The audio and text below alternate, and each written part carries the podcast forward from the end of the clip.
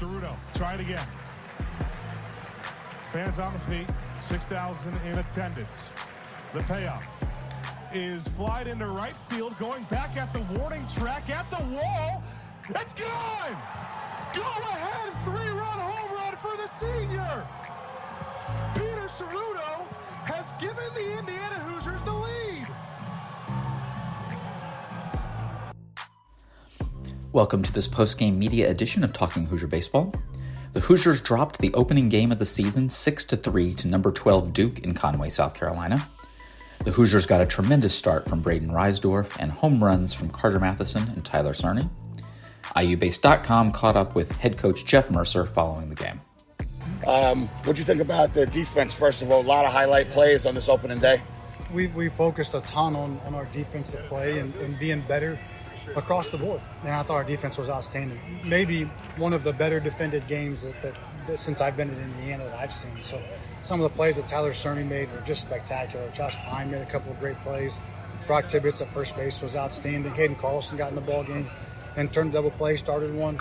And so I just thought I thought our defense was great. I thought uh, Stadler caught terrific. He did just did a really good job, blocked well, received really well. So I just couldn't be, could not be more pleased with the way that we played defense. You know, we, we shrunk the game. We talked about it, shrinking the game defensively and making it tougher uh, to, to have big innings. And we really did that. We, we shrunk the game. We took two or three runs off the board from them with the way that we played defense. So I was, I couldn't have been happier. I was very, very happy, very thrilled.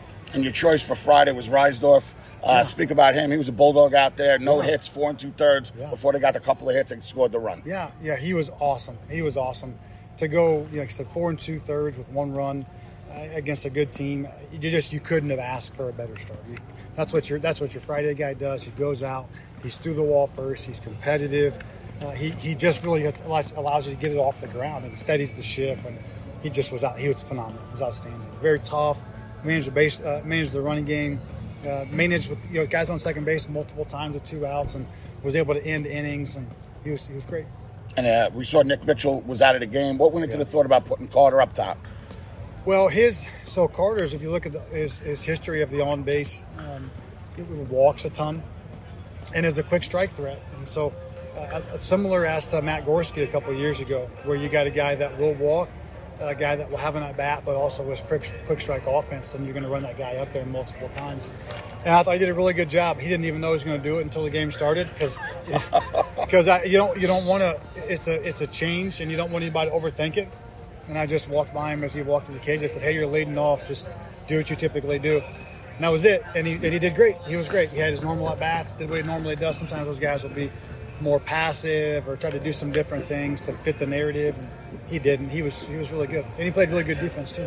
And then with Santucci on the mound, it yeah. felt like we made him work a lot in the beginning of the yeah. game. Some quick innings later, made him let, uh, let him off the hook a little bit. Yeah, I, I thought so too. You know, we had three or four innings where we left two guys on base, and you just you got to finish. And, and credit to him, he was he was as good, maybe he probably better than advertised. In, in, in my thought, you know, I, I knew he'd be good. He was a little firmer than I thought he was.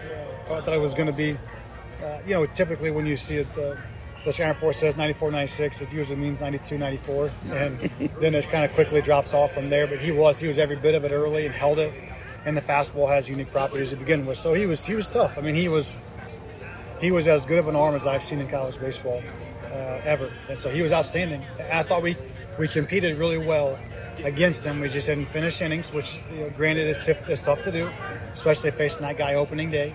Uh, and then we had some quick outs there later where you're trying to ambush one and we didn't get it, and now you're in the threat for, for extending this guy out. Uh, the first lefty they brought in, we did a really good job against him. We got to him, and then the, the righty with the fastball changeup kind of cutter combo was, he threw just hard enough with just enough spin. The changeup was a, was the same profile. It was, it was good. He did a good job. So we won't face a better pitching staff all year than we faced today. Maybe somebody may equal it, but we won't face a better one, and so. That's a great exercise and uh, of, of experience and understanding how how important it is to have at-bats with guys in scoring position, guys on base, extending at-bats, being competitive with two strikes. And it's a, it's a learning opportunity. Uh, but, again, kudos to that kid. He was outstanding. You talked a bit about the kind of the trade-off from being pitching aggressively, not allowing free bases, but you did give up a lot of home runs today. Yeah. You're right. You kind of – you're you're you're behind the eight ball a little bit when your offense isn't. Not that we play poorly, but it just it's, it's limited. So you're in a zero zero game, and so you're not sure which way which way to go with it. Uh, you know, Kraft was our guy last year, and and you kind of thought it might be a, ma- a tough matchup. A strike thrower versus their offense is handles off speed better than fastballs and handles sinkers better than four seam. Uh, but he's, he's still your guy, and so you're you're in a zero zero game, and you know you, you have to give the nod to your upperclassmen, which is I told him when I walked out there, which is a tough matchup. And then you're kind of trying to make a decision on what you how you want to get how you want to get the rest of the game. Do you want to go to stuff or do you want to go to strikes and, and kind of like that monitor? So you're right. Uh, we have to we have to attack. We we we set out before the season to be at six or less, and then you know trust our defense and trust our offense to carry us. And if we if we replicate that formula as we go, it, it will work. It, it will give us uh, an opportunity to win every day that we play. But yeah, there there is potential of a trade-off. We're going to have to do a little bit of both. Right? We're going to have to turn it loose a little bit, but at the same time be competitive with multiple pitches and uh, find a way to thread that needle a little bit. But I, I was pleased with how we pitched. We didn't you made them earn it. We, you didn't we didn't give it away. You, we we made them work and, and made them go to their pen, and they had a couple. I always tell guys, solo homers don't don't win games, um, and if you look at it, the, it's the guys, it's the two-run homer, it's the it's the double, it's the two-out, two two-out doubles, right? It's and and they don't. I think they probably really hit three solo homers, and so you're three to three game, and so you got to you got to be willing to uh, you got to be willing to, to get after them and compete a little bit, and know that solo homers are going to be a part of it. But free bases are a, are a non-negotiable. You you lose the game. Right? There's there's no way to win for it. So. It definitely is a bounce. Can you discuss why Nick Mitchell was not in the game today? Yeah, Nick got hit by a pitch uh, in the hand probably two or three weeks ago and has been out ever since. Obviously, we wanted to kind of keep it close to the vest just to make everybody do scouting reports on him.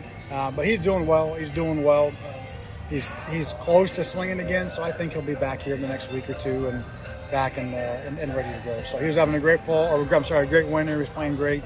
And so we just want to make sure he's obviously healthy and fully recovered before we get back after it. But yeah, he'll be back here shortly. Okay. The Hoosiers are back in action Saturday, three p.m. against host number eighteen Coastal Carolina. See you at the beach.